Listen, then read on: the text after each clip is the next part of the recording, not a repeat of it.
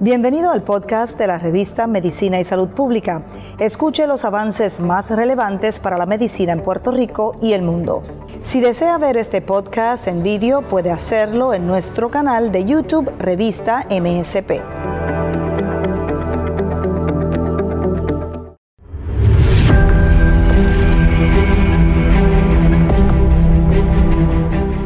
Esclerosis múltiple. La esclerosis múltiple afecta al sistema sensorial y se ha convertido en una de las mayores causas de incapacidad en pacientes jóvenes. Las diversas complicaciones sistémicas que presenta son fatiga crónica con prevalencia de un 80%.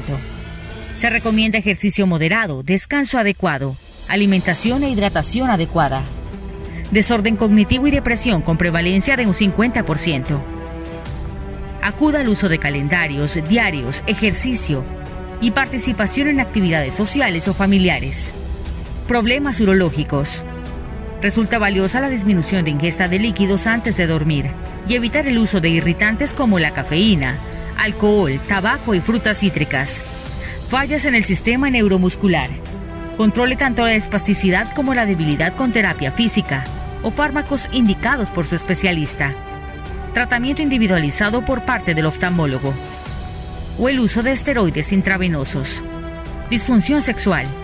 Evalúe si existen casos de depresión y ansiedad. Estos podrían generar el problema. Los inhibidores de la fosfodiesterasa usualmente son la primera línea de tratamiento. La calidad de vida del paciente se podría ver afectado si se falla en identificar y ofrecer tratamiento adecuado ante estas complicaciones.